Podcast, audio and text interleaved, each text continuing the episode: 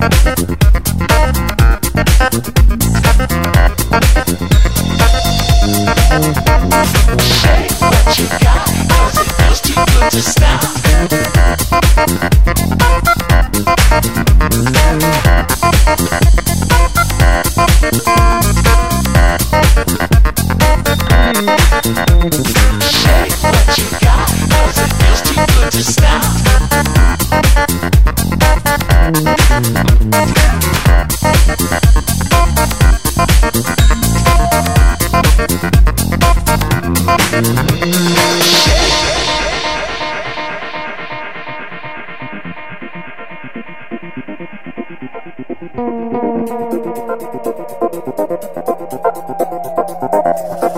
some loud.